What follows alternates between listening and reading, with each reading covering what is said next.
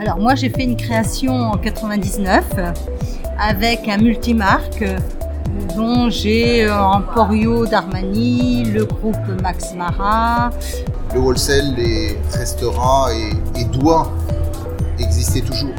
Euh, L'être humain est là pour se rencontrer et pas pour être virtuel. Je pense que la, la, crise sanitaire et le Covid a transformé notre métier et a valorisé le commerce de proximité.